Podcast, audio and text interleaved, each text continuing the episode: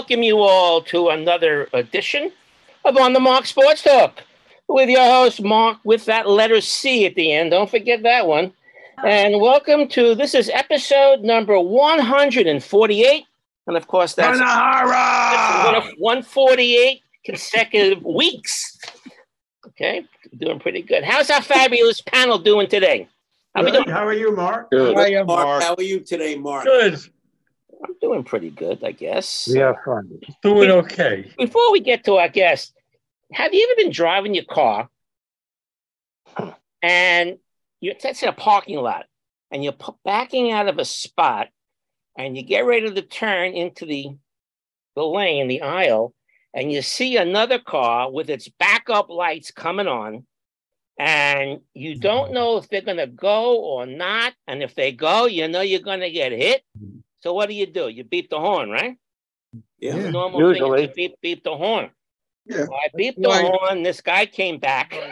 kept coming. That's why God gave us middle fingers. Just missed me. Just missed me. But like, you know, obviously, it, I guess hearing, law wise, it'd be their fault for backing into me. yes, But what do I have? The aggravation of getting my car fixed. Of course. right. So we Yeah. don't want that Yeah. happening. But that happened ah. to me today. Um, I thought maybe you'd be inter- interested. in You that. both have cameras, All though. Yeah. Well, anyway, we have a very interesting special guest today joining us. Uh, Ira Kaufman is a sports personality who has his own sports radio show. Correct me if I'm wrong, Ira. Every Monday at 7 o'clock p.m., Ira on Sports, it's called, in South Florida. I believe you told me it's carried on, is it six stations? Miami. Correct. Six. I got it Hmm. right. Six stations, which is fantastic. Uh, he he has a lot of interesting stories to tell us. So I'm not going to go any further. Any further. Let him do all the talking. Without any further ado, let's all welcome to On the Mark Sports Talk, Ira Kaufman. It's all yours. How are you doing? Everybody, please um, mute yourself.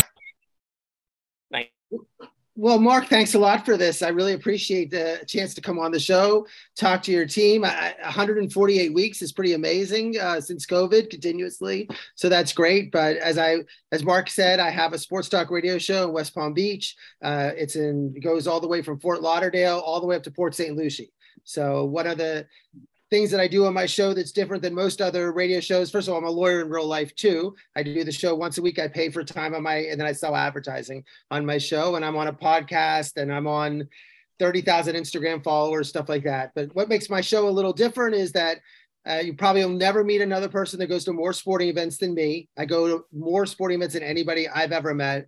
And I also um, have on my show, I, I read tons of books. So I have a lot of great authors for a show that has like what I do with once a week to have, you know, these top uh, guests that I have is pretty amazing. I just had Eddie George on last week, uh, the Heisman Trophy winner from Ohio State. I have Dwight Gooden on next week. I have just had Larry Csonka on, Tom Coughlin on. So it's uh, it's the show's interesting. I hope you guys can pull me up on don't not, not during this time, but some other time on SoundCloud, iTunes, um, and it's called Ira on Sports. Follow me on Instagram at Ira on Sports but that's sort of what my show is and i have good guests and, and i and i have the perspective of going to sporting events that from a fan perspective not oh i had to cover it and not that i was flown from my magazine or my whatever. I actually go as a fan have to buy tickets have to spend a fortune have to whatever. I mean i just got back 20 minutes ago from a spring training game. I saw St. Louis and Houston. So I that's what I love to do. I love watching sports. I love watching sports live. I love watching it on television. I am a biggest sports fan you've ever seen. Period. That's really amazing. Um, you guys want to have questions and, and to, to interact? Uh, you could unmute yourself if you want to ask a question to Ira about what he does and how he does it, et cetera, et cetera. Because I don't know how you do it. uh, you're still practicing your law?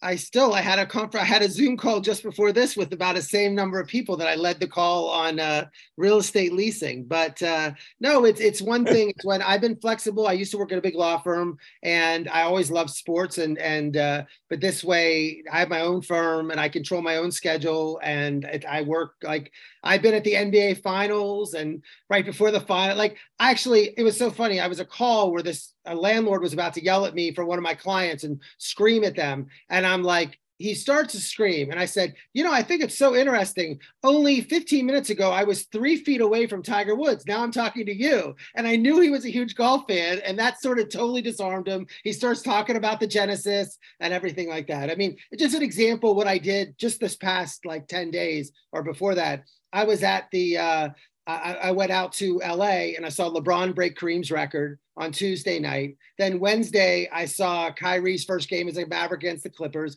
And then Thursday was I had to buy tickets for Tuesday and Thursday. You didn't know which game LeBron was going to break it. So I had Thursday ticket and LeBron came early, gave a nice speech.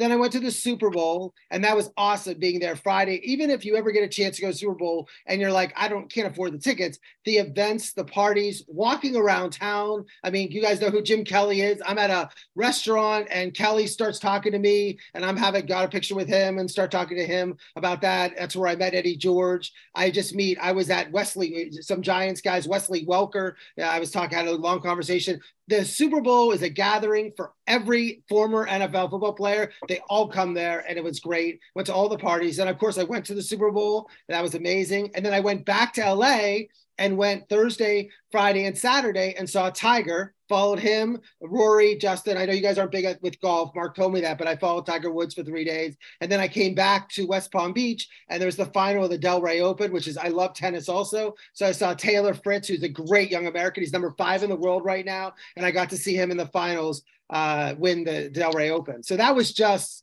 you know a 10 day period, which is just standard for what I do. Huh. When do you breathe? and that was just that that that week. He does this all year round, correct? Yes, because I love all sports. I mean, you know, a lot of sports shows. If you, if you guys are following sports today, you turn on First Take on any of the shows, and I listen to more sports talk radio. You know, that's why I got into this is because I listened to it. I mean, it's like we could talk about Aaron Rodgers in the dark room. We can talk about Derek Carr. We can, you know, we could talk about Lamar Jack. And it seems like it's every single day. It's like endless, some, endless endless. Mm. and it's and it's like and i love football. The funny thing is nobody goes to more football than i do. I mean i'm literally at a college or pro game every single i'll give you one more one more like 10 day period. How about this? I saw the uh, ravens versus the buccaneers in tampa on a thursday night. Then i drove back to west palm beach and then friday flew up to Baltimore and went and saw Penn State, Ohio State on Saturday. then Sunday went to Philly and saw the Steelers Eagles. Monday was supposed to be the World Series, but they were rained out. Remember, it was rained out that, that Monday. So I went to the World Series Tuesday, Wednesday, Thursday in Philly. Then drove on Friday back down south. I mean, it just it was easier to drive, and the, I love college football. So Georgia was playing Tennessee. Amazing game. You know that was a tremendous game. So I went to the Georgia Tennessee game in Athens, and then that was on Saturday. And Sunday I saw the Rams play the Buccaneers, rematch of the last two Super Bowl winners in Tampa. That's a ten day period there. You know, out three NFL games, two college games, and three World Series games. Michael, you want to have a question, Michael?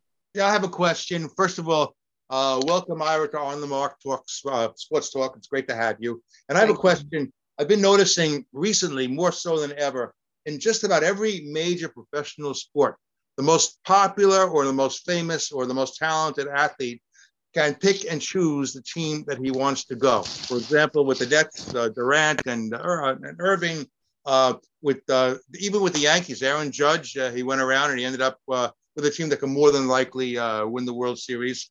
And hockey, as recently as uh, yesterday, the day before, Patrick Patrick Kane, of course, he's going to be going to the Rangers, and now their odds are in favor to win the Super Bowl. And in football, you have Aaron Rodgers, who's driving me crazy. So here's my question: Is that does that have the possibility of being a red flag in sports. I know as a diehard Yankee fan, I could imagine if Mickey Mantle decided to start wanting to play with, uh, say, the likes of Duke Snider, that would be devastating to me. So, uh, what is your opinion on all these athletes deciding and picking and choosing where they want to play? Well, one of the things is, I mean, there's things if their contract is up. I mean, if their contract is up and they're allowed to go somewhere, then that's what it is. And we, we have all sports have now collective bargaining agreements, and the teams and players are allowed to leave Do I like what Durant and Kyrie? No. I mean, you cannot. I mean, then just sign, then start signing deals with the league. I mean, don't sign with the team because if Kyrie say, "Oh, I don't want to play here," and then he goes, I mean, you saw Harden got traded from Houston to he didn't want to play in Houston, so then they trade him to Brooklyn. He doesn't want to play in Brooklyn. He wants to trade to Philadelphia. I mean, it is ridiculous that these players are signing these multi-million, three, four hundred million dollar deals. At least let the team that that signed you have the benefit of the bargain. They're guaranteeing that salary. You break your leg tomorrow, they got to pay it. So I do have a problem. You know, I do have an issue with team with people in their contract deciding. Now, on the reverse side, they'll say, well, players can be traded, but a lot of players have no trade clauses, those things. So you see that. But I do don't like the fact that you have it, you know, the whole Aaron Rodgers thing is is crazy. But um, I just think that look, if, if a player is out of his contract and and his contract is up, I think he has a right to go where he wants. I just do not like what the NBA is the worst. The NBA is beyond the worst because you have everybody who's in their contract saying, "Guess what? I don't feel like playing here. I don't want to play." And you never saw Larry Bird do that. You never saw Magic Johnson doing that. You didn't see that. You didn't see Michael Jordan doing that. I mean, Michael Jordan stayed at the Bulls and he didn't say. And then the players join up. You know, you're right. They they they try to create their own super teams, which is nice. You know, LeBron started that that. But the point is, is that I think it takes away when when you just you try to get invested in your team and then suddenly your player doesn't want to be there anymore, but he still wants you to pay the three hundred dollars or four hundred dollars to go watch him play. Thanks. It's tough on the fan base. That's all. You root for a player and he's gone. That's all I want to say. Yeah, yeah, Thank yeah. you. And the fans of that uh, that team where all the superstars go to, they love it for, for as long as it is. You know, they, they we loved it. Yeah. At least I thought it was fantastic when the Nets had all three of them, but then they changed their minds. Larry, Yes, uh, what do you think of the uh, MLB speed up rule changes? Well, I think that's a great question because I just went to two spring training games. I was at the sorry. Red Sox at the Astros yesterday, and then I was at the um, Astros. That's at the ballpark of the Palm Beaches, and then today they're they're only about 15 minutes from each other. Uh, is the Roger Dean Stadium? So Roger Dean, just you know, in South Florida, Roger Dean is where the uh, Marlins and the Cardinals play. That's in Jupiter. And then the ballpark of the Palm Beaches is where the Astros and the Nationals play. And the Mets play in Port St. Lucie, which is like 20 more minutes up north. And eventually, you you know, they keep waiting for the Mets to move down here. So there's six teams. You bring another team in with another stadium. But it was my first chance to see the rules. And I have to agree with Max Scherzer. I think the advantage, surprisingly, the advantage is really with the pitcher in this because the pitcher gets that ball, has 20 seconds to throw the ball, and the batter has to be in it. And I did not see in two days a pitcher get called for any uh, violations, but I got batters. Pena, Jeremy Pena, who was the MVP of the World Series for the Astros, he swung the ball, got a foul ball. It was a 2 1 count. So now it's 2 2. Well, he's like adjusting his bat, adjusting his glove. As he steps into plate, the ump goes out. That was it. You know, could you? imagine- No, he's out of the game. You know, you're struck. You're not out of the game, but you struck out. Could you imagine? The, could you imagine the Philly fans? They're mad about the Super Bowl with the holding call. You know, on Juju Smith-Schuster. What if Bryce Harper is up? Bottom of the ninth inning, bases loaded, you know, gets a two strike count and, and it's too slow to get in the batter's box and they call him out. I mean, the Philly fans would go ballistic over that one. So I think I think that from a batter, I did not feel the pitchers were rushing. Like I felt like I would feel that, but I'm and we're also so used to. I watch tennis, so I see serve clocks all the time. So I'm sort of used to that. You see play clocks in football, and you also see in basketball shot clocks. So we're sort of used to that. So I thought it would be more like it really didn't affect me. But from a batters, you can see batters get nervous. They're only allowed to step out one time. So they're nervous. I mean, mm. that is a problem. The batters, I think, have a lot more to adjust. It's going to be a benefit to the pitchers. And Scherzer was 100% correct. He gets to dominate, he gets to control. Now, what I did see was the stolen bases. I saw no stolen bases. I was at two games. I left a little early from this game to get do this call, but everyone expects the stolen bases to go up. I didn't see stolen bases at all, but the one of the big things is the bases. I mean, I know you guys probably watch the games on TV, but when you're in person, those bases look like pillows. They are so big. I mean, it's like the celebrity all-star game. Like you see these little kids that are like five years old playing, and they have these extra big bases, and you, that's what it looks like. These bases are enormous.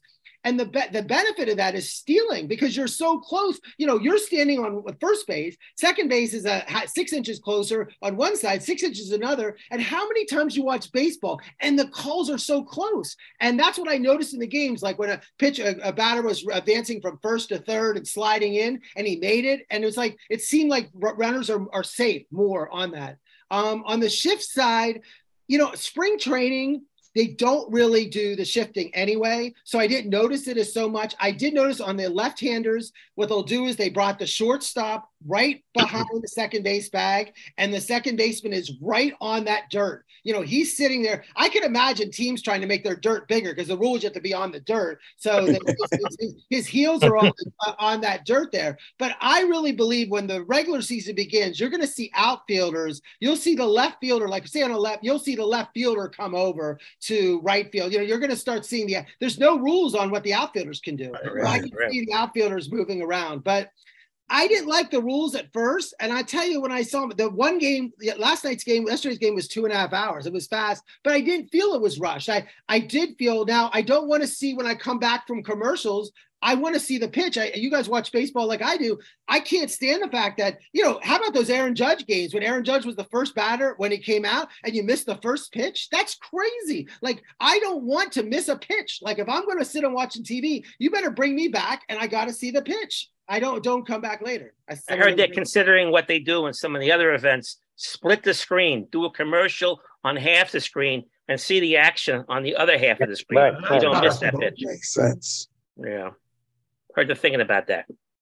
So I, I, guess I guess I thought I was looking to be more critical of the rules, and I maybe is not as critical as I as I thought I would be because I didn't feel like it pushed it so much. But I do believe now the batters are the pitchers see their clock. The batter has to be in the base in eight seconds. But I think it's the because if he fouls it off, if he's not ready, like in tennis, if the return server isn't ready, the server can just serve the ball. Who cares? I guess in baseball they're concerned. You know, I just don't know why the pitcher can just can't just throw. You're not ready. I'll throw the ball. So I think at that point, it, it seems to me that if they're going to be calling strikes on batters who aren't in there, that's going to be where the problem is. Not from the pitchers dilly dallying behind like Kenley Jansen, who's you know walking around the whole infield. and you watch Kenny Kenley Jansen. I mean, it's like he literally takes a it, gets his steps in after every pitch. So yeah, I think I think they have these changes this year, and I'm sure that they're, they're studying it and and they're, they're saying, okay, this is the this is the rules we're going to have.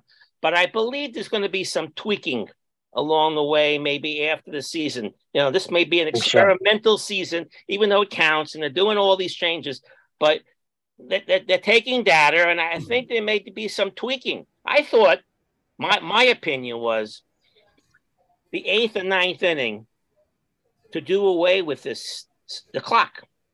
Because I thought the eighth and ninth inning, when it's pressure time, you know, the pitchers sometimes they need composure to like, okay, I got the ball back maybe the umpire didn't call my, my pitch the way I thought it would be. And now I want to think about it. And uh, whoop, time's up. No, maybe not have the uh, the clock, the eighth or ninth thing. That's my that's my suggestion. I don't know, Gerald. I despise the ghost runner rule, and germane to that, the rule does not apply to postseason. So yeah. there's a little tweaking right there. Mm-hmm. Yeah, that that rule, I think that was a surprise. You want to talk about a rule that people were surprised about? That was supposed to be a COVID rule, and now they made it right. permanent. And it's right. weird that it is for for pre. You know, it, it, that's a weird rule. That that one is weird, and uh, I don't know. I, I I agree with you. I think that, and now they're having there are also the rules about the pitchers, how many you know innings. You know that was last year with you know when a pitcher comes in, he has to pitch three batters, those type of right. things. I mean, I look the delay to me. If I wanted to, to, to, speed baseball up, I think that when honestly, when a pitcher is ready, like when you call for a pitcher from the bullpen to come in, that's the problem. They keep we have so much breaks in between that. When they come in, they should be ready. You know, like if Patrick Mahomes goes out, you know, another Chad Henne comes in, they don't say, hey, Chad Henne gets to get to throw the ball a bunch of times. It's like, you know, get in the game and play. You know, that's it's the time. And I know they're warming up enough. Maybe let them throw a couple, but it seems like that's where the delay is because now teams are using relievers in the middle of the inning so much. Yeah. Yeah. Fred? Yeah, I know you said you're a big college football fan. I don't know if you read or heard that they're looking to speed up that game by maybe ending the rule of stopping the clock after a first down until the cut until the uh, referee signals that it's okay to play.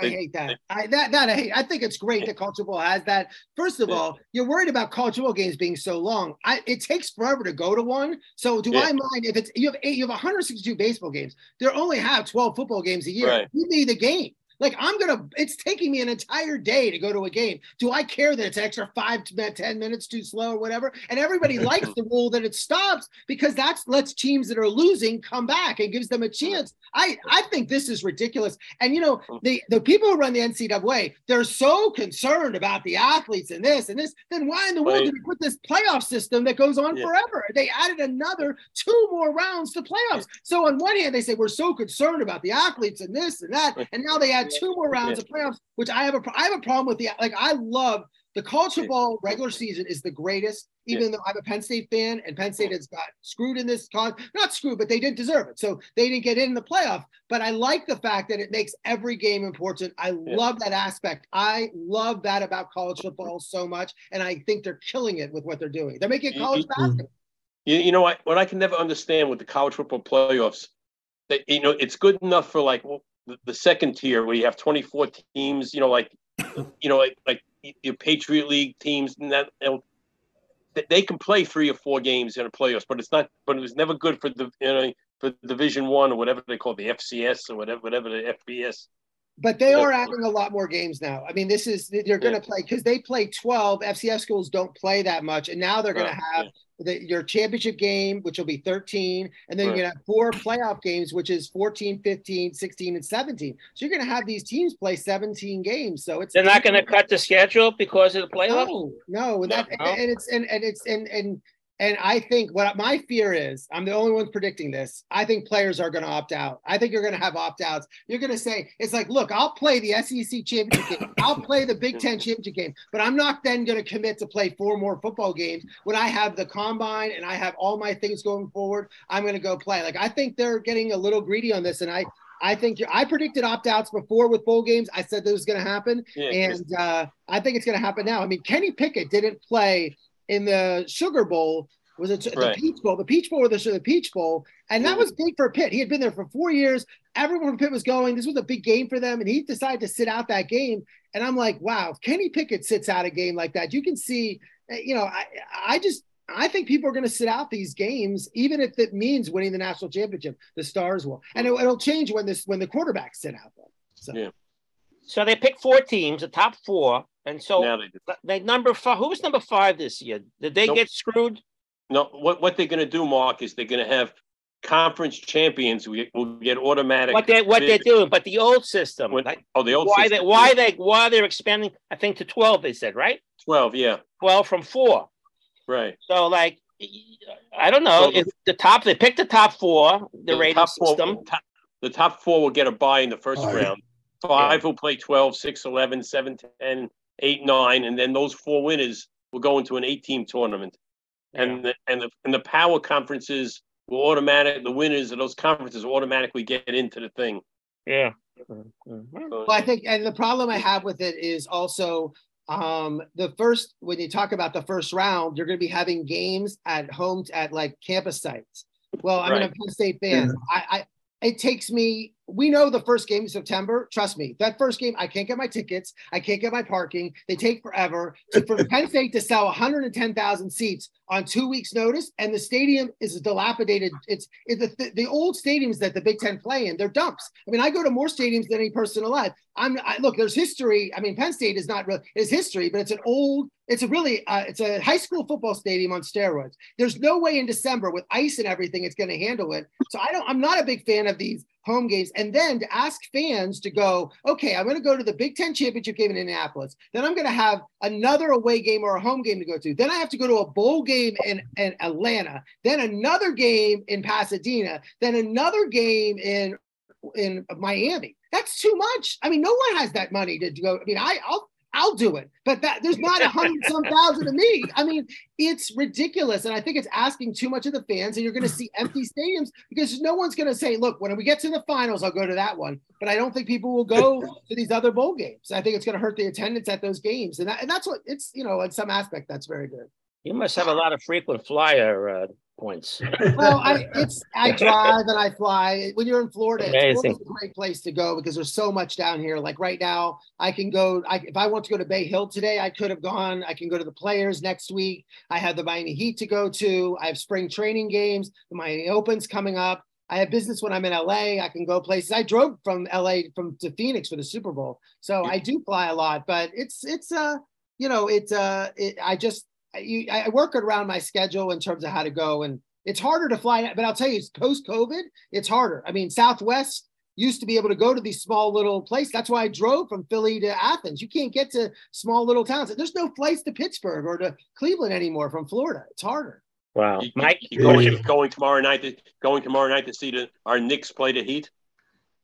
Well, I cannot go tomorrow night because my mom and dad are getting an award at Temple, but I'll be there Saturday night. I'm going to be there Saturday night for the Hawks. But we'll see Trae Young, Quin Snyder, who I, I went to law school with Quin Snyder down at Duke. So I'm going to see the Oh. Hawks play the Heat on Saturday. But the Heat last night, I mean, the Knicks had a nice win over the Nets, and then and then Nice the. Heat, the Heat got blown out by the Sixers without Embiid. I was a disaster. It was, Amazing. Mike had a question. Yeah, uh, Ira, welcome. It's uh, nice to make your acquaintance.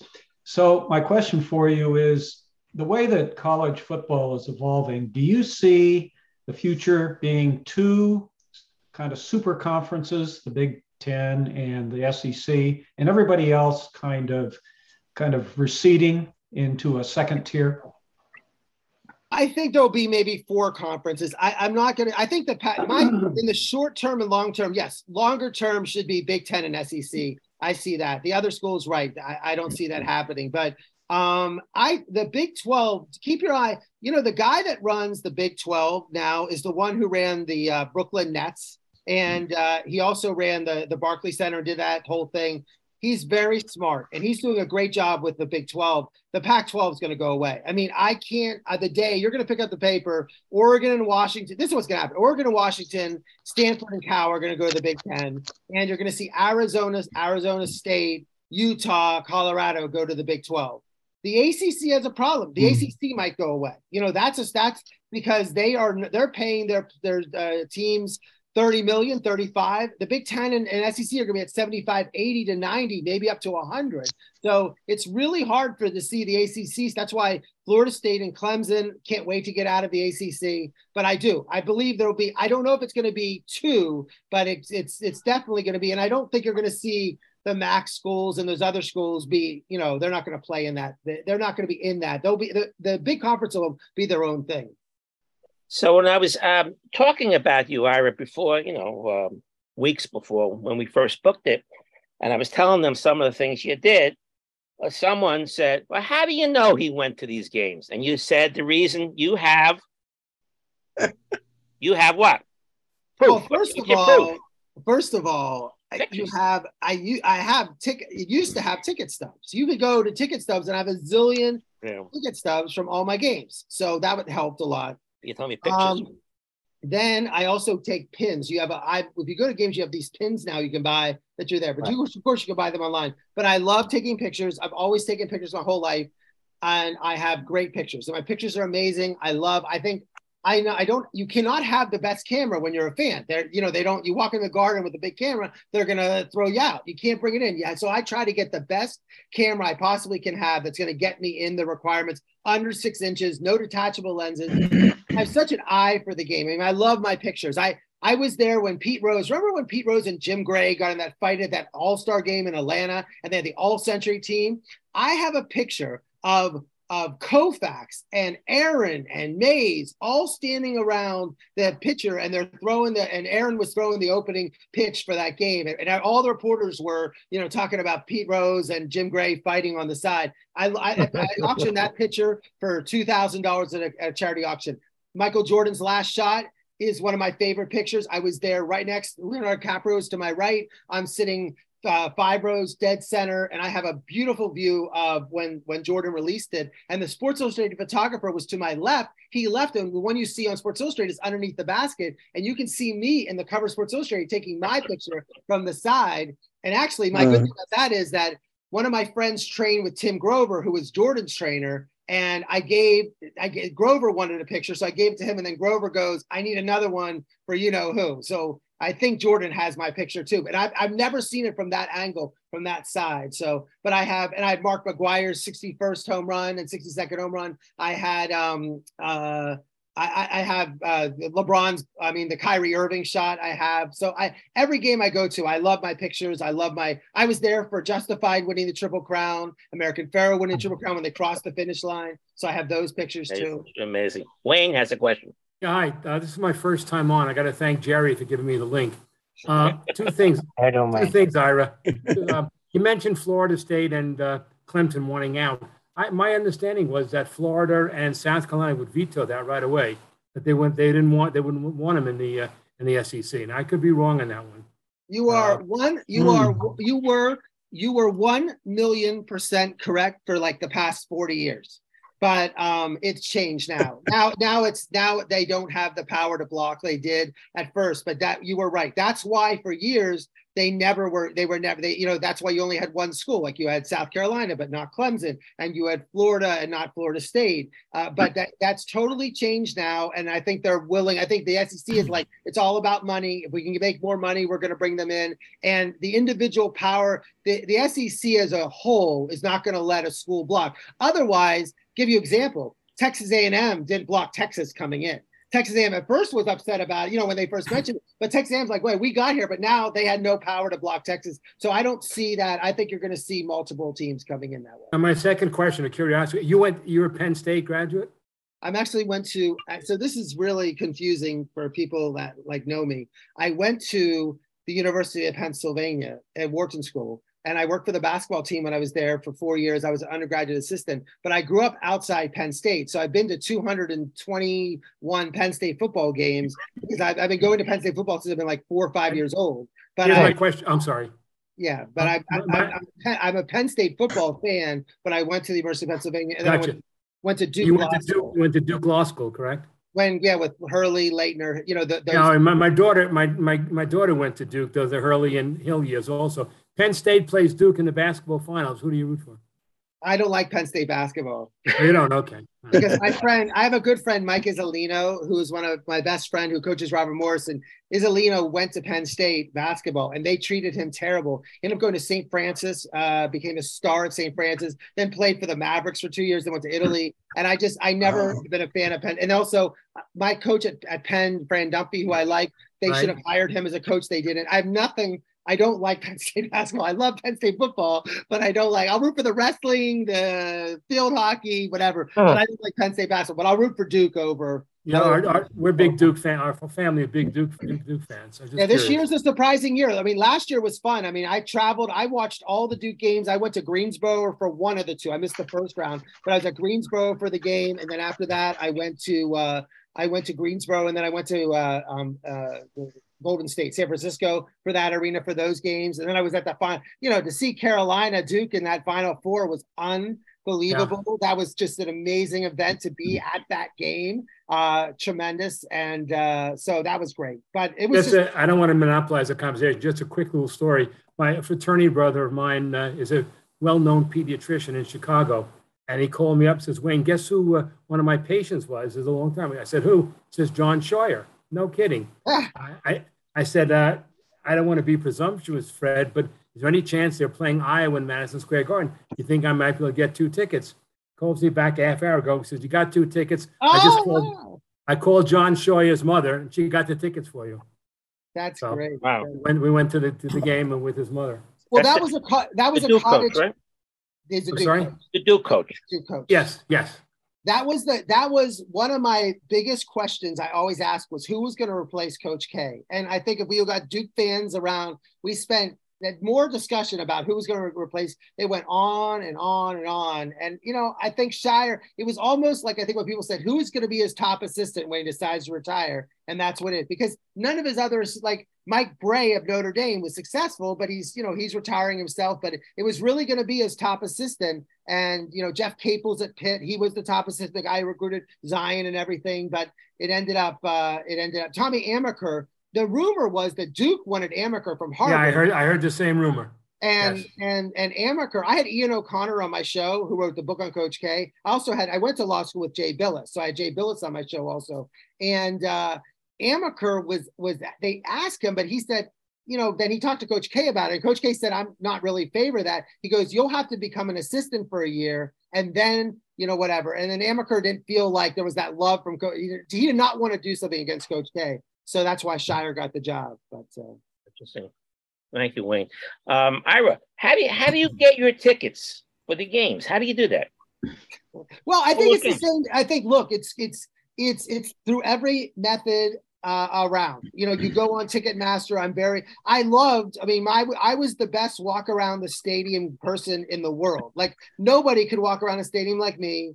Talk to scalpers, notice the tickets. I mean, I felt like I was like the the diamond. Uh, you know, I knew what was fake, what was real. I knew who I was buying from. I knew what the pricing was. I was. I have stories. I could give you ticket stories for an hour. I mean, you know, the, uh, I'll give you. How, do you want me to give a Knick story? You guys are all from New York, so I can say. So it was the Knick finals against the Spurs, and I'm running there, and I brought this uh-huh. beautiful girl. I dated this amazing girl at the time, and she's like going to an art show. I said, "We'll go to the. I'm going to go to the basketball game." She goes to the art show.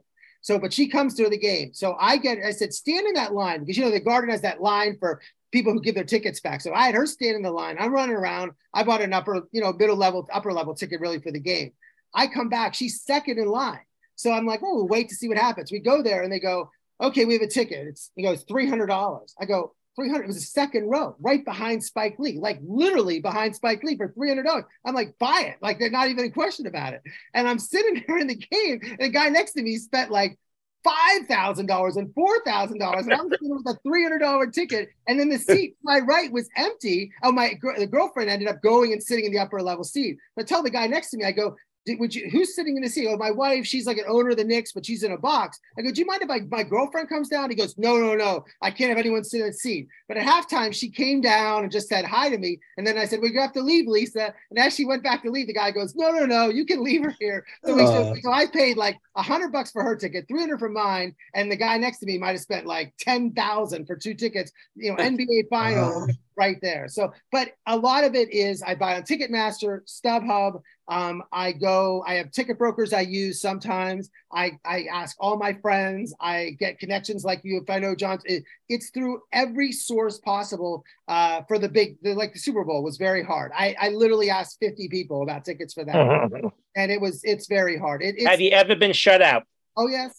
I was shut out just this past. I flew. So I just was shut out just recently. I went to Philadelphia for the game against uh, uh, the Philly San Francisco game, and I and I flew up for that game, and I saw the tickets were skyrocketing, and I was gonna go. I had tickets to Kansas City and to Philly, and uh, the Kansas City, I get that you know fifty yard line, five hundred dollars, perfect ticket, and but it was so cold. I'm like, you know what? I'm just going to Philly, and the ticket pricing was a little higher in Philly but I, but it wasn't that much. But as the day started going on, the day before it started, and I'm like, oh, whatever. I'm like, you know what? I already have my ticket. I'll fly up there. We'll see what happens. And wow, the morning on Sunday, that ticket went over. I mean, that ticket was was almost Super Bowl level. And I and there was a point where I was like, I'm not, I'm gonna save my money. I'm gonna go to Super Bowl. I'm gonna use that for other events. It's just not worth it. And I was at the casino next to it. I had my computer and I'm playing around. And I tried to buy tickets, but it was the price was rising so much. And I called my broker. They're like, we don't even know what's real, what's not real. StubHub broke down. I'm like, you know what? I'll just take a pass. and uh, I, I gambled the game. I, I'm not a gambler, but I sat there at the casino and bet both games, and I ended up paying, you know, I won like, I don't know, all my tickets, I mean, all my uh, travel for that. But, uh, but I've been shut out. I was shut out at a Jordan game. Um, I was shut out at a Laker game one time. So it happens. It, it happens to me, and I'm really good. So, Larry.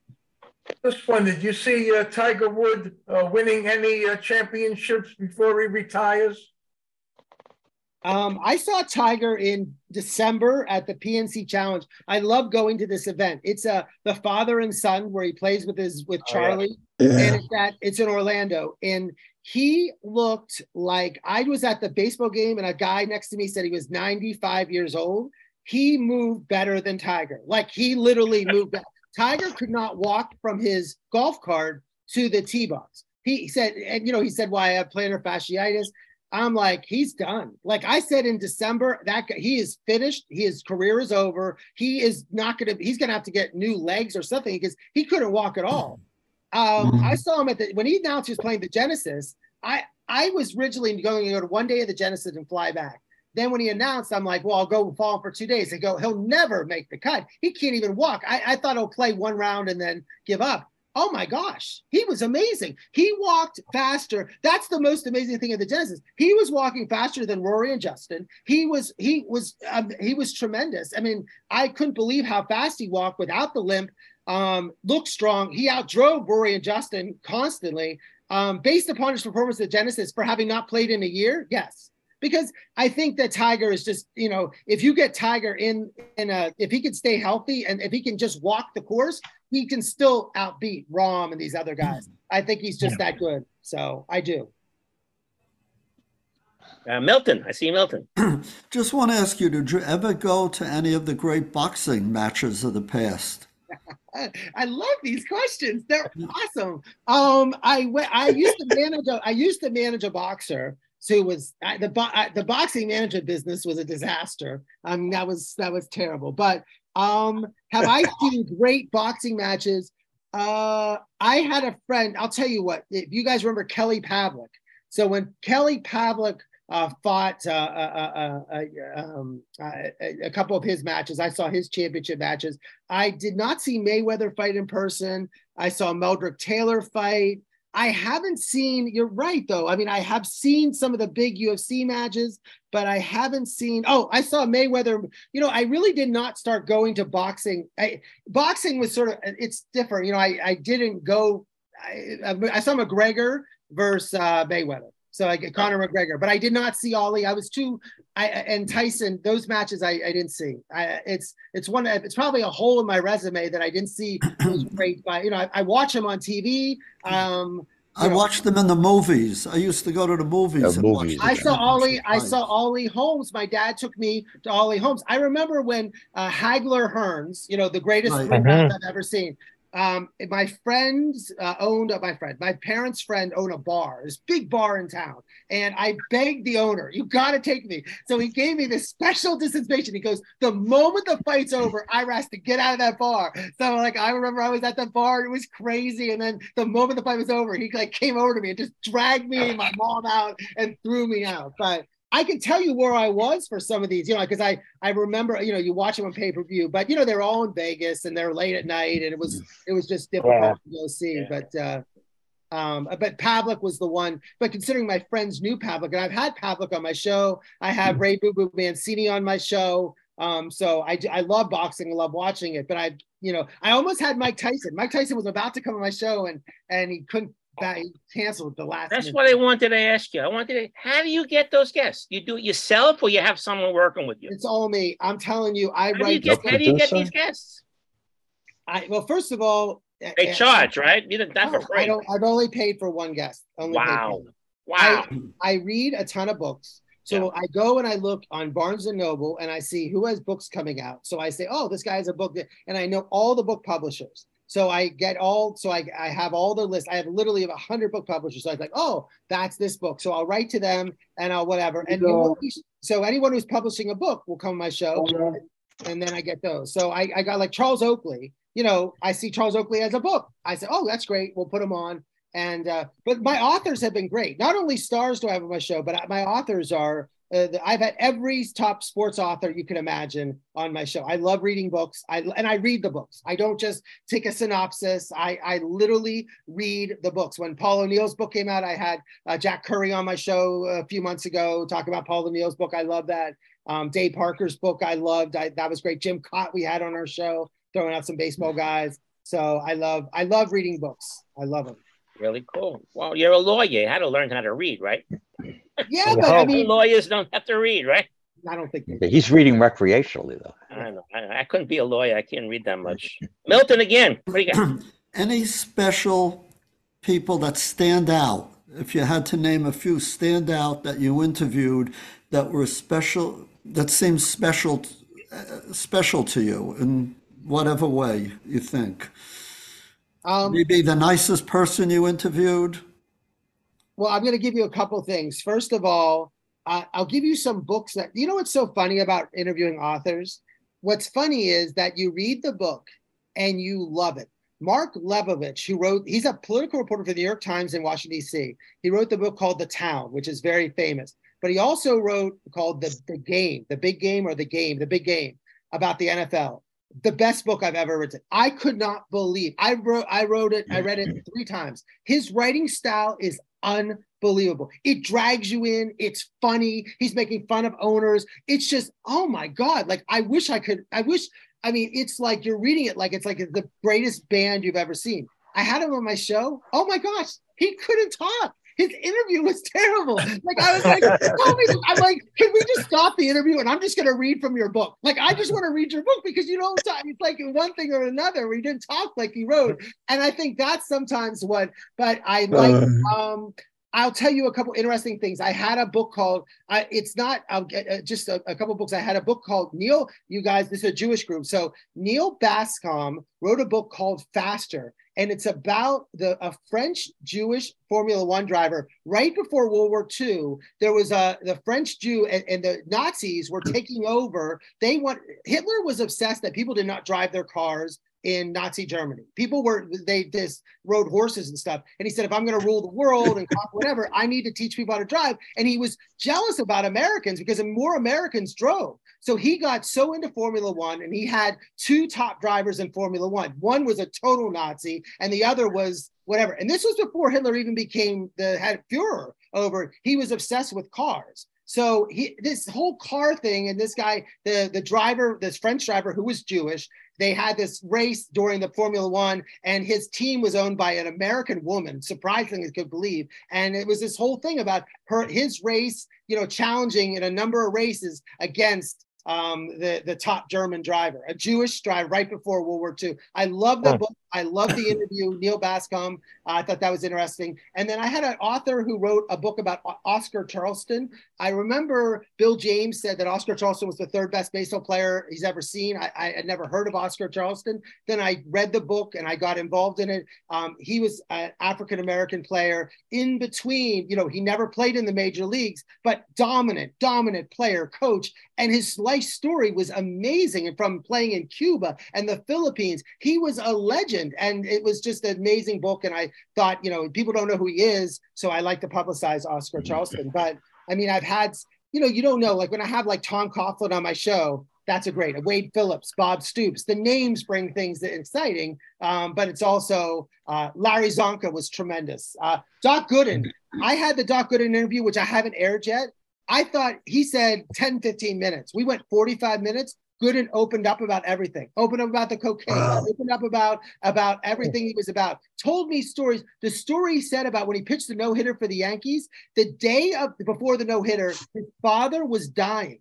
His father said, pitch. His mom said, don't pitch. Your father's going to die. Come home to Florida now. He goes, Mom, I can't go. Dad said, stay, pitch. So he went, he hung up the phone with his mom. He pitched. His dad watched him pitch a no hitter from his hospital room and then died. Never Wait. saw his father die, but that was a, and I saw I just saw Joe Torre three weeks ago in in and I in in a hotel in LA, which is crazy random thing. And I told him my interview, and he asked me, "Is house doc?" And I said, I told him about the interview and everything, and he goes, "Oh my god," because he was the manager of that game, right. and he's like, "That yeah. was." He goes, he goes, I he goes, I think I I I got dehydrated crying after Doc did that. He goes, I cried, I would of joy. I go, I love the guy, you know, back and forth. So it every interview I think is interesting. Everybody brings a, a take to it. I try to get guests that you don't see. You know, ESPN can get anyone they want. I I had Merl Code. Remember the guy from Adidas and Nike, the Nike executive that was put in jail? Well, he was put in, he wrote a book and then he went sent to jail. And I kept writing him, hey, I want you on my show. He was awesome. He, you know, blew the whole lid of, you know, about the whole idea about the Zion Williamson and all the other money and everybody paid and everything. You know, what he is doing is now totally legal. So I try to get these guests that I think are big names and are good, but also you don't see on TV as much. Oh. Sharon, you got a question? Sharon? All right. I wasn't here when you started talking and I just realized you had a podcast. Um, did you ever like interview all like wrestlers like Hulk Hogan and like all those from like the 80s? wow. You know, so I have a couple friends of mine. They they they own they're obsessed with Ric Flair. They, I, I, tell you, I am trying to get. I want to get Ric Flair on my show just to shut my one friend up. He's from Long Island. They are. They want. But they. That's all they want. He's. These wrestlers are hard to get on. It's weird. It's a different mindset. I. I grew. I follow wrestling. I know what you know. I know the, all those wrestlers. They. They. I met Hulk Hogan. One. They're harder. I had. I had a guy that was the manager, not the business manager of Hulk Hogan, and Dennis Rodman. Uh, what's his name? Uh, oh, I'll think of it in a second. Uh, but um, I had him on my show. But that's about as close to wrestling as I had. Um, You're always traveling. Well, it's well, I, I, I it, it, that's probably the closest I could get. I, I would like to, you know, if you have connections, you know, I would love to get some of the, you know, a lot of these wrestlers have passed away though. You know, they don't, they're yeah. not alive. They all died. I hate to say it, but uh, you know. yeah, uh-huh. it's still big, still very big. Not yeah, too yeah. many of my, my people on the uh, screen now are into wrestling. I'm into wrestling. I watch. Regularly. Never liked it. Yeah. Raw and SmackDown. my, my, years were Carl von Hess, etc. So I'm going back a lot of years with wrestling. Did he have the claw? The claw to the head? no, he he would get out of the uh, the ring and go underneath the ring, get a piece of wood, and come back and bang his opponent with it. well, you know, I, I, would suggest there's a thing. It was on Netflix or one of the shows about Bill Goldberg. You know, who were just a Jewish group here. Bill Goldberg, yes. you know, is was bar mitzvah. I mean, you know, you want to talk about at the time the most you know popular Jewish athlete of all time. It, it, he might have at that time when he was, you know, who's next, who's next was maybe the most popular Jewish. You know, he was at that Koufax level in terms of every kid wanted to be Goldberg. So you know, mm-hmm. he's someone I would love. I would love to have Goldberg on my show. Love. I would love that. that. I tried to. I tried. I get no response. I send. It's like was, you know, send an outer space. Didn't, didn't didn't he play football at the University of Georgia? He played at Georgia, right? He mm-hmm. played at Georgia. He played for the Falcons, the Falcons too, right? He played, he played at Georgia. Oh, he was in the NFL. Yeah. He was in the NFL. I yeah. think so. I think so. Um, how many years you've been doing this, running around, Ira? Well, I don't know if I've been running around. I I've been. You mean going? My show is only. That's what I mean. Going from here to here to. I call it running around. well, I think it's. I think it's. Um, I when I was at Penn, I, I so go. I went to school when I was when I was in high school. I played sports and I would go to Penn State football games. When I went to Penn, I started loving going to sports because when you're in Philadelphia, at the time when I was in Philly for college basketball, that was the place. I mean, you could go. I lived uh, at the Hill, at Houston Hall, or not Hill, it was Hill House or whatever it was. I lived right next to uh, to the Palestra. So at the Palestra, Nova played there, St. Joe's played there, LaSalle played there every night. So even though I worked on the basketball team, you know, five. Yeah, David. Like I would, I would say, hey, this guy David Robinson's playing Drexel. Navy's playing Drexel. I come there, watch that. I mean, I saw so many great players. That's the Temple teams, the Mark Macon teams, like, and that's where they had the double headers. So I saw so many games. And when you're in Philly, you know, that also, you know, with my friends, like you want to go see a, a, a, Philly game, just go on the subway. You know, I, I would go to the Sixers, were so easy to go to. So I sort of got going into a lot of sporting events in college. I mean, I, in college, more of being a fan, going to that. And then when I was at Duke, you know, going from law school and doing that, but I was, I was a lawyer at a big law firm. So I, I worked seven days a week. I couldn't go to any sports mm. at all. Um, and uh, what's and your then, specialty? What's your law specialty? Real estate. Real, real estate. estate. But then, then I went into a family business. When I was a family business, our biz, our season was from January to June. So I worked 100 hours from January to June in our family business. And then after that, I always used to say, I'm going to go to the NBA finals. That was my reward for my hard work. So I, have been to, I've been to 58 NBA finals games because I just, said, I'm just going to go. And that's where Jordan started. So I started doing that. And then I started, then the football I could always go to. And then over time, then I went back to New York, worked at a big law firm, gave me a little more flexibility. But when I left on my own, that's when I got out of control. But I'm not married and don't have kids. So that gives me the flexibility. There you go. There you, there's your answer. Is there? Who else has a question for Ira? Howard. Oh, Howie. Hi, Howie. Uh, just to change subjects, what do you think uh, about the quarterback carousel in the NFL, and who do you think will end up where? Specifically, Aaron Rodgers. hmm. I don't think Aaron Rodgers is going to stay with Green Bay. I don't. No. I, I think that I feel that last year they did everything to bring him back. And I felt like they felt they got two years out of him. I think that this, this, you know, he went on that show. I watched that. I mean, that was ridiculous. If you want to see ridiculous, that that that interview he gave about the dark room where he was in, and you know, he's talking about going to the bathroom in a dark room. I mean, it's just craziness. I just could not believe it. And I think that they're done with him. And I think they want to try Jordan Love. So I do think that Green Bay's done. He'll probably go. I, I, I think that I think the Jets. I would say the Jets would be one of the favorites for him to go to. I think it would be. I do think the Jets are the team that potentially, but it's it's. I think then Carr's going to get whoever. You know, I I like Derek Carr a lot. Like I think Carr's great, and and people who are the Jet fans say, you know, I'd rather have Carr. I got eight years of him, and and I feel that uh, Josh McDaniels did not. You know, I felt they treated Carr terribly this year. I mean, he went up to Pittsburgh. Give example. The Steeler Raider game was the coldest football game, second coldest game in the history of Pittsburgh. I didn't even go to the game. The stadium was like the 20. My friends were there, so about 20,000 people were there. They threw the ball 30 times. Why? Who throws the ball 30 times? You should be running the ball. Like I just, I don't think they treated him well. But Lamar Jackson, I'll tell you, I think Lamar Jackson goes to one or two, either stays with the Ravens or goes to the Falcons. The Falcons, Arthur Smith, their quarter, their coach, it's like their system is suited for Lamar Jackson. And and you know, they had Michael Vick and they had, you know, that running quarterback. Like I I think Lamar Jackson is either going to be in Atlanta or Baltimore. I would I'm leaning towards Baltimore. I think he'll stay there, but I, if Atlanta makes a run for him, that's the other team he would go to. Cool. Cool. Anybody else have a question? Oh, I'll ask one. Go ahead. Go ahead. Yeah. Uh, so, how do you see the whole situation with the commanders and Daniel Snyder finally resolving itself? Wow. You're asking me toughies. That's a tough one. Well, I want to tell you something. I think, I think what I, there's a lot I have about the commanders.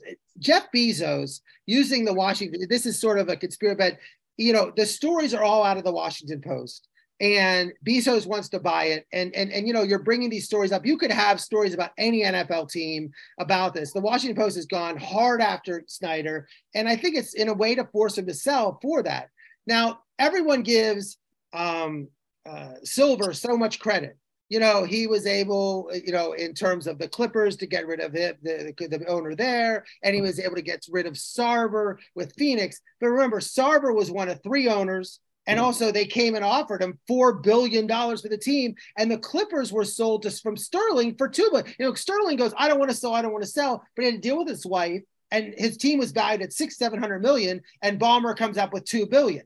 The thing with the with the Commanders is unless someone's offering him 10 billion, I don't know if he sells. And I think that's what they need. I mean, that's what Goodell needs to get him out. I think someone's gonna have to come up with 10 billion. I don't see the owners forcing him out because they don't want their, they don't want to get forced out themselves. It's it's it's really an interesting thing. But you know, again, I don't know why now the last thing, well, the FBI is investigating the fact that he stole 50 million from his Fred Smith. I mean, these are all billionaires that are all fighting over. Why do they need the FBI involved? They settled the lawsuit. They paid the team. They have a problem with it. Deal with it themselves and suit. I don't know why it's a, a federal, you know, I think the FBI has more important things to worry about than uh, Dan Snyder and Fred Smith and all the other billionaires who own the commanders. Right. Exactly. Anybody else want to say a word or two? Oh, there we go, Marty. Ira, how about hockey? How about hockey? Um, I was at. I'll tell you this. So, so I got some good hockey stories for you. I was at the this past year. I went to the the la, the Ranger uh, uh, um, Tampa Bay game. So I went to the final that one final game, and I saw one of the Stanley Cup Finals between uh, Tampa Bay and Colorado. I love going to the Amalie Center. It's a great place to watch hockey. I love that place. And when I was out in LA, I have my business partners out there have become huge fan, fans of the Anaheim Mighty Ducks or Ducks. So I love the Honda Center. Oh my God. You guys, you should go to the Honda Center. Easy to park, easy to get. There's no lines for restrooms. It's packed and no lines for concessions. I don't know how they do it. It's clean, nice. It's the most amazing place to go to. And I went to um, then I went to uh, Staples for a Kings game. So I've been to a bunch of games, and I went to the NHL All Star game this year, and I got a media pass through the NHL. So I went and got to interview. It was so cool. They had all the stop players down at a at the Marriott Harbor on the on the water, right with backs to the beach, and you could interview them for a half an hour. So I got to talk to uh, the goalie for the Tampa Bay uh, you know, I got to go for hit, uh, the, that goal. Some other players, the guy for the uh, the Flyers. I'm not the biggest hockey fan, but I do like them. I love watching Stanley Cup playoffs, and you know, of course, going to games are good. But my co-host on my show, Mike, I have it's it's the Ira on Sports, but I have a co-host. He is the biggest hockey fan. He's in hockey fantasy league. So we've had Vincent Trocheck on our show, uh, on, and we also had uh, um, uh, who was our other guy? Oh, Mike Doc Emrick. Doc Emrick was on. Oh, he was a great guest. You talk about a guest yes. that was great. The stories he told, you know, about broadcasting minor league hockey were unbelievable. Like you got to read that book. It's called the book he wrote about about uh, Mike Dub or something about not Mike Dub. It was it was a book about his his broadcasting days about how like they had like you know he was there was a fight in a minor league hockey game and his and his co his co-host was broadcasting the game and he goes, I gotta leave you. I gotta get in the fight. So he like my co-host just left the game to get involved in a fight. And then the broadcast, they were broadcasting the game and then a wedding. So we had to broadcast the wedding and do the whole I mean, it's like this funny stories about doing hockey and and he was he was great. He was a great guest. Another uh, hockey, another sport that changes its rules for playoff time. right? Well, I think yeah. hockey, you know, hockey's done well. I think when hockey opened up, it's uh, uh, and hockey's done a great job of sort of getting rid of fighting per se without doing it like as slow as you possibly can be. I don't know if you guys who watch hockey like it or not, but you know, don't see the fighting because it's so fast that the goons that fight can't, you know, they they look like idiots on the ice because the, the sport is too fast for them to go out and do anything. So they can't really do anything. Whereas like football had to legislate them out sort of in hockey. The game just emerged. It became so quick for the goons to not be mm-hmm. involved. Cool. Uh, we see Wayne. Yeah, Ira, quick, quick uh, thoughts on the football giants with Jones, Barkley, etc. Well, I'll tell you, Saquon Barkley. Remember, I went to Penn. I was not what I, am a Penn State fan. I saw Saquon play almost every one in person, almost every one of his college games.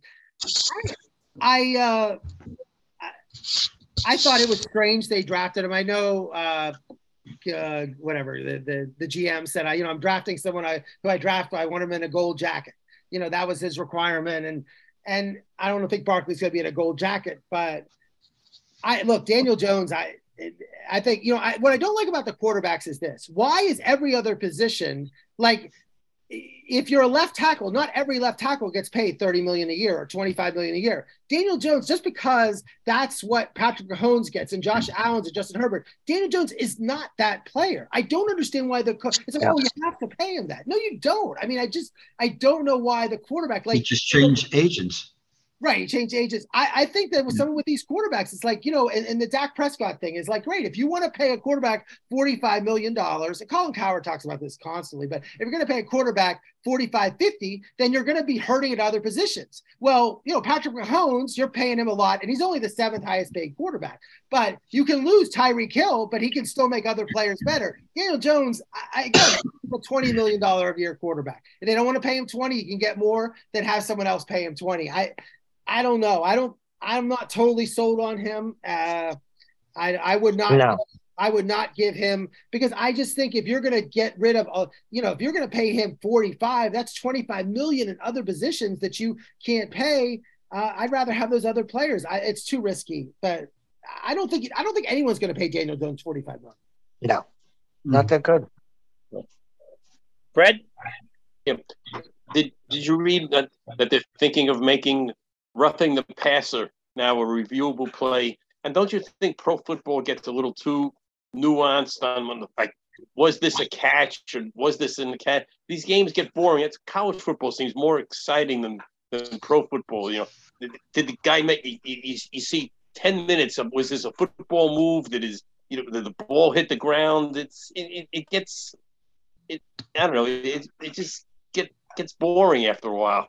Well, I do like what college football does is because the decision can be made by other people watching the game, like they do yeah. in all the other sports.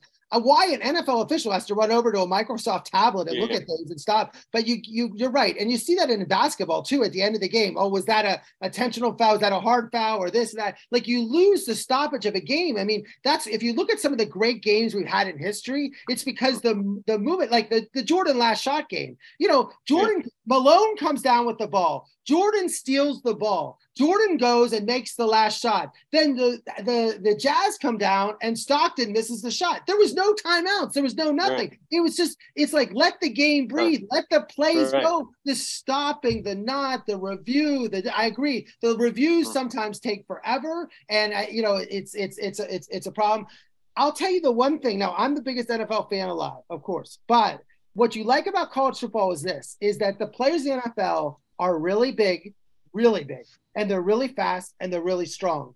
And when you watch college football, you're watching pro football 15 years ago. You're looking at those players that size, and that's why they can hit harder. And that's why they it feels like it's more football. When I, I go back and look at some of these old games on TV. If you look at old NFL games, it's like you're watching a college game today. That's why I think college is so exciting because those players aren't so big, aren't so fast. They can actually pound. You watch Georgia tackle, Georgia hits hard every play. You don't see NFL teams hit that hard. How many times do you see even, we're not talking the, the Pro Bowl, but players get, I'll give you an example, Saquon Barkley. How many times does Saquon Barkley get tackled? So many times they hit him, he stands up, and, and then they blow the play dead. Like he doesn't get purely tackled. It's it is interesting that they don't because the defensive you have so many defensive players. Jalen Ramsey doesn't want to tackle. Uh, the Stephon Diggs or uh, Diggs, Tyreek Diggs for Dallas doesn't. You have so many defensive backs are like Deion Sanders. They don't want to tackle anymore. So if nobody wants to tackle, nobody wants to get tackled. You, you know, you just sort of you wrap your arms and then they call, call it dead, play dead. And look at look at Irv Cross, who just died the other day. And I, and I, I think they Stage protect the four of that brain brain issue. Yeah, and I think they there's too mu- they protect the quarterback too much. Some of these uh so-called late hits, they're really not. Yeah, I mean, I think that's the issue. I think they want to. I, I'm not so upset about the review. The, some of these uh, quarterback late hits are really questionable, and I think are a big difference. I'm I'm actually I'm okay with that because I think they really decide plays. Like you see quarterbacks throw it in completion. The you know so many games I could give you. The the series is stopped. The punt team comes in, and then you see this flag. Oh, he when he fell on the ground, he rolled on his right, and he was touched. Mm-hmm. I mean, some of these Yeah. defensive backs, like like I don't like Vontaze Burfict for the Cincinnati Bengals. He knocked Ben and Le'Veon Bell and Antonio Brown and everything. That's a you got to get rid of that dirty play. But normal hard hits, I don't. I think you know these defensive players aren't trying to kill these players now. So There was one that Yeah. sticks to mind this year that that when they played the Jets and the Patriots, uh, when it was an interception, Jets returned for a touchdown. They called roughing the passer. I mean, you know, 10 or 15, 20 years ago, there would have been nothing. Like, it, was, it, it, it wasn't, a- you know, it was, it was, it was questionable at best. Well, college football has to, has reviewed targeting now, and I've seen Yeah, a lot of reversals on that because I hated that rule. I hated the fact that okay, a running back puts his head down as the guy's getting tackled, and they're going to throw the defensive player out of the game for targeting when he all he's trying to do is make a tackle. The offensive player is the one who lowered his head down, and they I've Right. seen. I mean, that thing is mm. that you know I hated seeing in some of these games. You know, some teams lost three or four players because they're getting ejected, and these guys are just playing their games and they're trying to tackle. They're not if they're using their head. Yeah, we see it when you see a guy come in with the head. Yeah, he should be thrown out. But Yeah. some of these guys are trying to tackle, and they're running. Offensive player is putting their head into it. They should be penalized for that. Fred, Fred, Fred, the re, the amount of money that the networks are paying uh, the NFL, you could feed half the, half the African countries, Yeah, and I that's why. And they, they've got they, they're trying to protect the quarterback. The quarterback is the most important person on the team, and that's the reason why they're trying. They're, they're protecting him as much as he can. You know, can you imagine if Tom Brady gets gets out of a game or uh, Patrick Mahomes or these guys get knocked out of a game, they're going to lose some uh, viewership. These guys Well, we saw what happened. We saw what happened against San Francisco and Philadelphia. I mean, that was an Yeah. embarrassment of a football game. But I blame San Francisco for that. That was that was their fault. That was stupid. That was ridiculous to have um, their third string quarterback was not capable of playing uh, Jalen Josh Johnson to have him. I, I- I, you know, I heard the rumor. This is what, and I'm mad about Jimmy Garoppolo. You hit a nail on the head on this one. Jimmy Garoppolo, the comment was that he was healthy enough to play.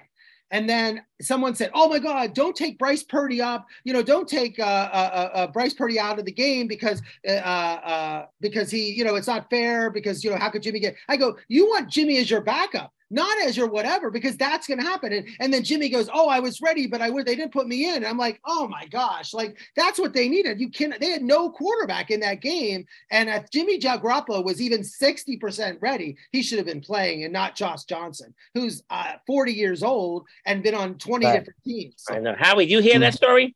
Howie's from the San Francisco yeah. area. Howie? Yeah, I mean, they didn't have a third string quarterback, and they just got Johnson, who played for San Francisco, but he was on the Detroit practice squad. They should have had, whether or not it was Jimmy or not, they should have had third string veteran quarterback. And now I hear that uh, McDaniels is, uh, I mean, uh, not McDaniels, the Kyle Shanahan, Kyle Shanahan. Kyle Shanahan is talking with quarterbacks, veteran quarterbacks such as Matt Ryan, who he coached when he was on uh, uh, Atlanta, and uh, Marcus Mariota oh. also. To back for, up or to start? To, to back, back up, up because Purdy delayed his operation. They said, oh, don't worry, it won't be any longer. He was supposed to have uh, irritation, and that's not going to delay it, but it is delaying it. And you got Trey Lance, who's hardly played it down. So you're you're going to have to have someone like Ryan or Mariota in reserve. So I mean, it looks look at, like they're going to correct that. Look at these teams in, in the, you know, again, Chad Henne, you know, you got to give Chad when he came in those in the playoff game and, and performed against, against Jacksonville. What if Chad Henne? What if they had Josh Johnson and Chad Henne and Josh Johnson comes in and throws three interceptions? If you're going to be, if you think you're a top NFL team and you don't have a good backup quarterback, it, shame on you. You don't deserve it. You don't deserve it. I, I, I really lost a lot of respect for San Francisco in saying there when they when Josh Johnson was in that game, that was that was embarrassing. That was just ridiculous. Yes, yeah. it was. Yeah, I turned it off. I, I, mean, it's just, it was just, it was, and, and then you hear, and then the Jimmy G saying he was healthy. I just don't know why Jimmy G wasn't ready that. to play. You'd rather have Jimmy G. They had Purdy hand the ball off when his elbow is a torn, is a Tommy John oh. elbow. They had him hand the ball off, and they were going to bring McCaffrey in. How how I don't care yeah. how hurt Garoppolo was, he could at least hand the ball off better than they are. Is that a lawsuit? Who knows? Yeah, but Mark. Who knows? Yeah, um, they the NFL is, I believe, changing it so that you're allowed to have a third quarterback yeah. suited up. That's interesting. Yeah. Yeah. For yeah. a play for a playoff game, and that's what didn't happen. They only had the two quarterbacks suited up. Yeah, they may do that in the regular season, not count against the rest. You know, the uh, just add one more player to the total that they have. Yeah, yeah. quarterback. At least in the playoffs. Yeah, they had they had that, but I think they eliminated that in 2010. Something like that. Yeah. I mean, look at you can see a guy like AJ McCarron who's playing in the XFL right now. I mean, he would have been fine to be in a game. I, again, I just that it was it, to think how much money and time was invested in that San Francisco 49er team and how great they were. Tremendous team. And to have their whole season thrown away because they had Josh Johnson at the quarterback. It's ridiculous. Yeah. Yeah. Okay. So Ira, I want to I want to thank you uh, for joining us for as long as you did. Uh, how can, how can we hear your how can we hear your radio show on Monday? It's Ira on Sports. It's on uh, you you can go on True Oldies FLA. You can just go on on SoundCloud or iTunes and hit Ira on Sports. Um, and then all my old episodes are there um, and, and and pull them up. But it's anything is Ira on Sports Instagram. If you can click my link on that, it's at Ira on Sports, I R A on Sports, O N S P O R T S. I'm Twitter. Everything is Ira on Sports. And, and, and, we would hear a live show on Monday from seven to eight. Seven to eight. If you go on True Oldies, if you want it live, from New York unless you have a great like FM receiver, I guess. but um, you know, when I was young, I could, you know, you in out my hometown, I could listen to. Uh, I used to get Cleveland and uh, mm-hmm. Virginia. I used to listen to Ralph Sampson's games. But um, no, you can. we all did that. True Oldies. If you go True Oldies FLA, it's it's on live seven to eight, so you can hear the show live. True Oldies FLA And uh, this week I have Dusty May, the uh, coach of FAU, Florida Atlantic. So he's going to be on the show. You know, they're ranked top 20 in the country. So he's uh, Yeah. getting Yeah. ready for the NCAA basketball tournament. And then the next two weeks I have Dwight Gooden. I've done the interview, went 45 minutes. I'm going to break it up into two interviews. And I'm working on other guests. I mean, I, I, I literally am constantly sending emails out to people for guests. And I have so many people come to me. I have I mean, I have a guy who wrote all these baseball books. I mean, every day I get some requests for to come on my show. So. Well, I want to thank you for joining us. As I said, I'm going to give you a call after I'm done here. I want to talk to you for a second or two. I hope I didn't say anything wrong. No, I think you were super, and then I want to appreciate Yes. again just a super uh, job for the last hour or so. And we want to thank you for joining, being on the Mark Sports Dog. Thank you very much. All Thank right. you. Take care, Ira. Mm-hmm. Okay. So, what do you guys think? Excellent. Terrific. Informative. Very good. Yeah, it was fun, right? I was gonna I was gonna ask him if he was married. Yes. Said no, he wasn't He married. told us he couldn't be. Yeah, He couldn't. all, all over the place. Yeah. His wife, would be, his wife would have to be a saint. Really, uh, very hard. Yeah. You, you guys asked all your questions you wanted to ask. Yeah, I, I was just going to say, Mark, that if I, I Googled it while we were uh, listening to watching him, and just Google Ira on Sports, and you'll come up with the link. Mhm. Yeah, Instagram, I got that. whatever Instagram. I Yeah, that. I thought that was fun. Very interesting what he does. Yeah. The lawyer, but he's still able to go all over the place. Amazing. But he- I, I said, I said, you're running around. He goes, they didn't call it running around. Well, you know what? Yeah, you right. know what's really interesting. You know what's really interesting is because when when somebody writes a book, they want to go and publicize it, and he gets them to come on the show. And that's how he gets. Apparently, that's how he gets a lot of stuff. Right, it's a Yeah, smart thing. Smart, Doesn't yeah. have to pay, but they they get at they get promotion promoted. Right. Right.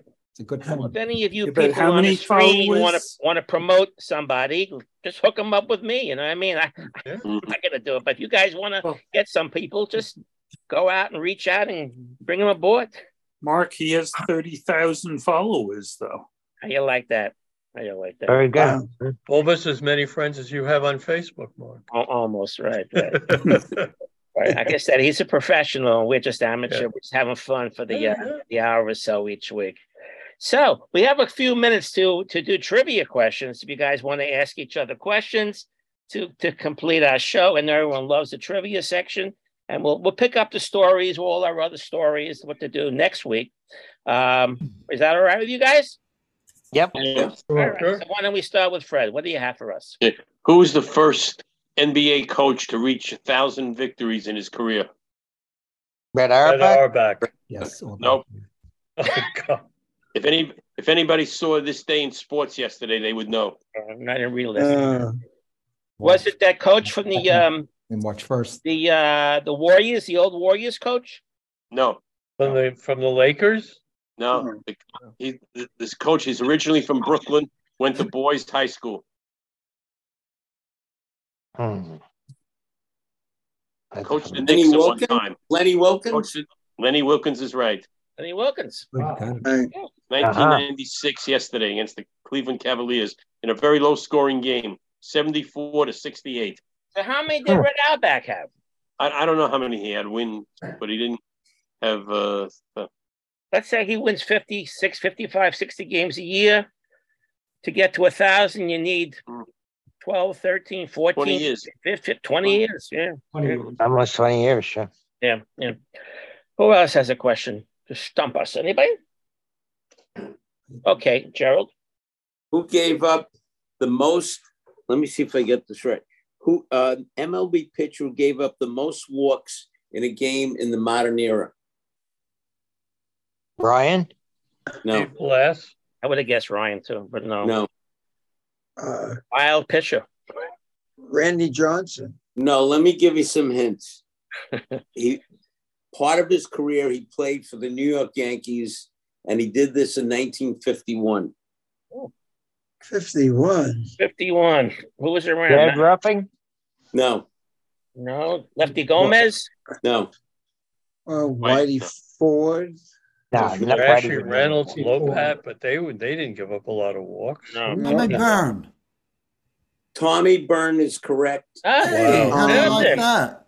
Gave up 16 Hey, he was a good hitter. I remember. Gave remember. up He- 16 walks in a 13 inning game. But you know what? Wow. He used to pinch hit. Pinch hit. He was- He was a very yeah, he was hitter, kind Tommy of he was a wild pitcher too. There you go. Yeah, he didn't know where the pitches were going. Uh, who- who introduced the four-point shot in basketball? What are you talking about, Mark? In some league, they have a four-point shot. The Globetrotters, I The. Globetrotters is correct. In Ah. 2010, 35 feet from the basket. How long is the uh, the three-point? 25 or Depends, depends if it's pros or college. It's a little different. Yeah. Pros is how long? Pros is Well, from the from the from the side, it's 22 feet from the corners. Right. From uh, straight away, I think it's like 24 feet. So the Globetrotters in, in 2010 introduced a 35 foot shot and you get four points. All right, who else has a question? Mi- All right, Mike has Mike. one. Mike. Okay.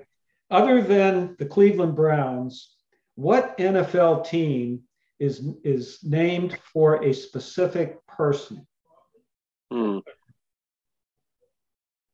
Uh, Redskins, Giants, Eagles, um, Raiders, Cowboys, Bears, Oh, wait.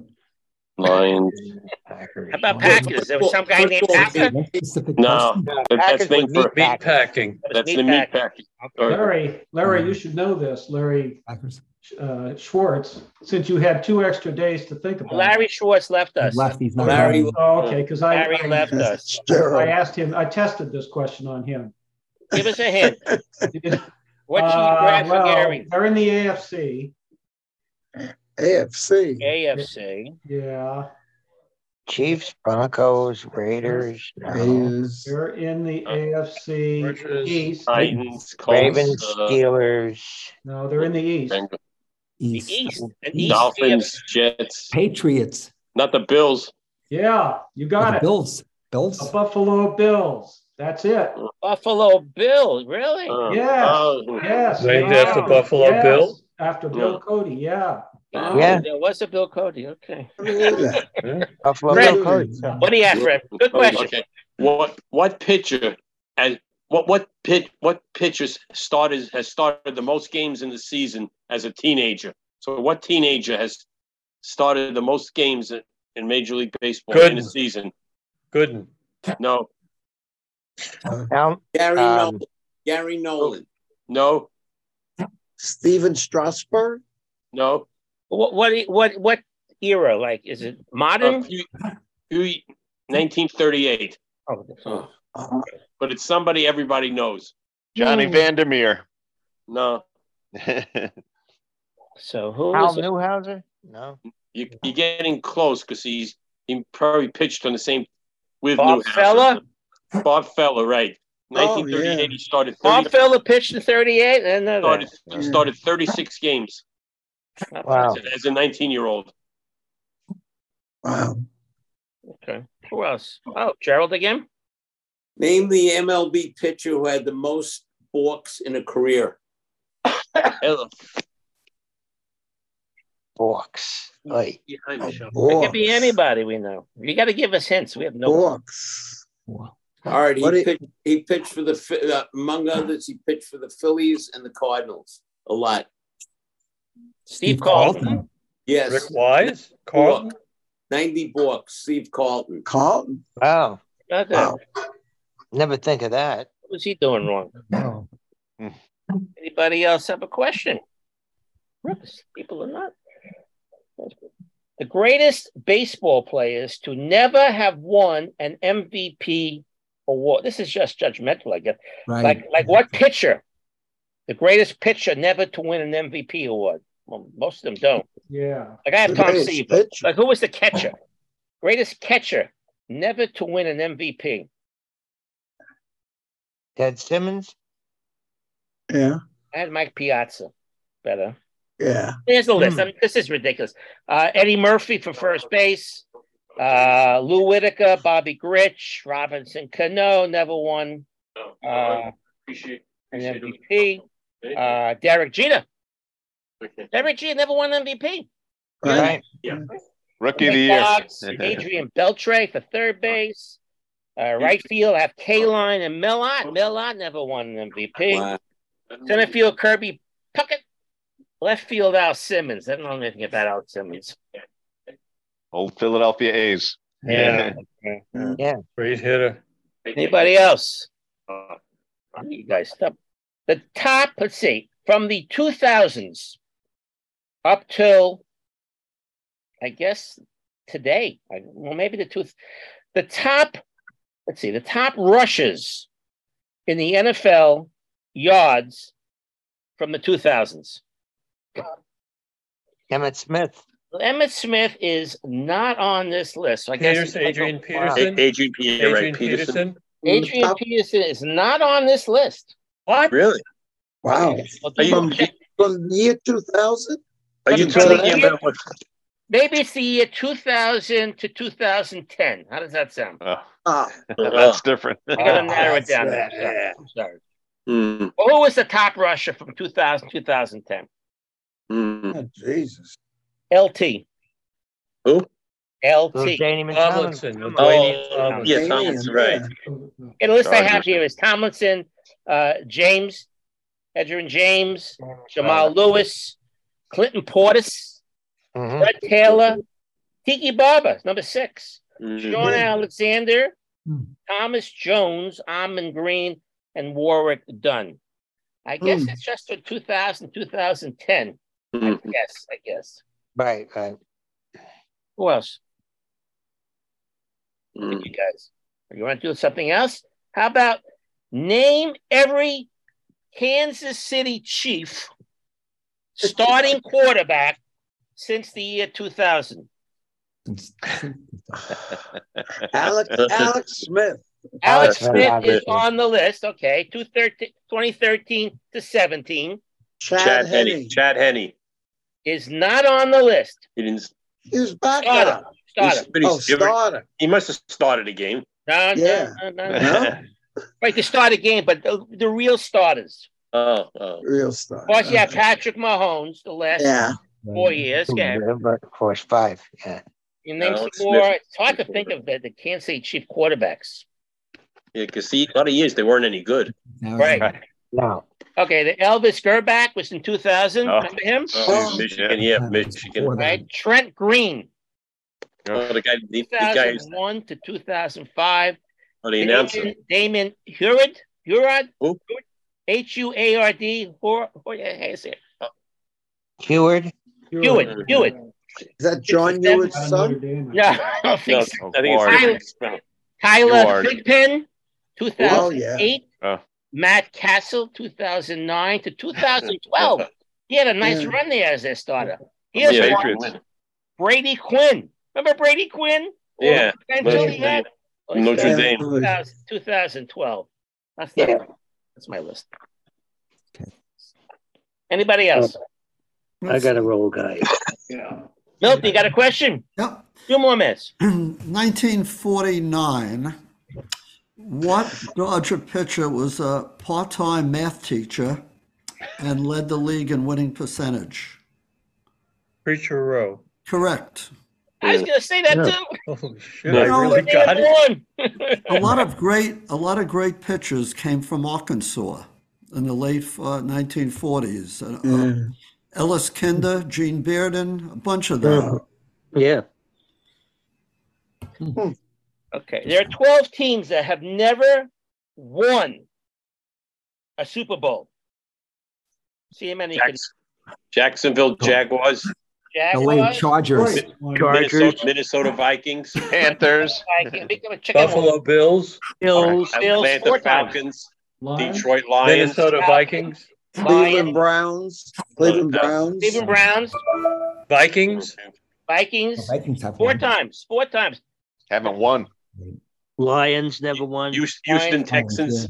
The Texans, of course, never got there, never won. Texans, yeah. Jaguars. Uh, Jaguars Said- never got said that. there, never won. The Tit- Titans. Titans. Never Titans. won. The Yeah. Titans one No. time. One they Chargers. They got San Diego Chargers or Los Angeles. Right, one they- time, one time, But they did. What Arizona Cardinals? one time. You're right. Yeah. they won. Yes, They Pittsburgh. that's right. You're missing You said the time. You're missing two. Wait. Bengals. The Bengals three times. Right, right. They always play and lose. And then you're missing one more. I think anyone say the Panthers. Yeah, No, Carolina. it Yeah, was said, we yeah. did. Somebody Those are the said. teams. That's good. Never, never won. Either Well, never teams, won or wow. got there. All right. Had their So choice. I'm going to call it since you're not really into the questions. but again, I, I hope you enjoyed today's show. Yeah. We Yeah, I'm going to ask Ira if I could put it on Facebook. If you guys want to hear it again, we'll put the entire show on Facebook, and maybe I'll draw some more people. Uh, hope hope next week we can talk about the Knicks. With, and, We have a lot to and- talk and about. nine-game- I know you guys have nine-game some winning special- or whatever. Nope. I know, up uh. Beating the Celtics coming up. Yeah. Roger had a story, and I know Howie had a Yeah, right, story. yeah. Milton has a song. Yeah, Hockey. I want to talk uh, about the Knicks. So I was just gonna- I Milton, was just- Back- Milton, I was just Milton, going to mention uh, What? uh, uh, Klay Thompson scoring 42 points on all three pointers. Really? That's never been done 14 in the three-pointers? NBA. That could be a question. didn't he? And Well, that's a trivia question. That's what Damian you. Lillard Yeah, scored yeah, 71 exactly. points Thank the other night. Happened this week. Yeah, that's Did- great. Did, did they win the game?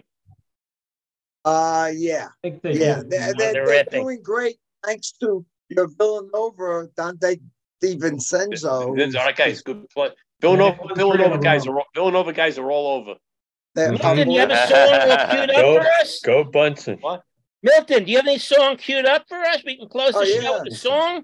Yeah, why not? Let's do that. They're going to name this song, right? You have a story before we uh put you put it on, and then we'll close it. He's muted. He's muted. It's really- He's This muted. song- Now he's not. Okay. This song was from 1962 on Imperial record label.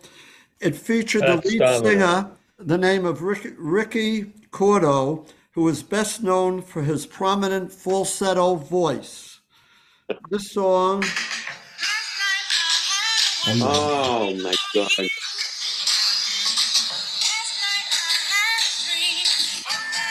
Oh, that's the guy singing.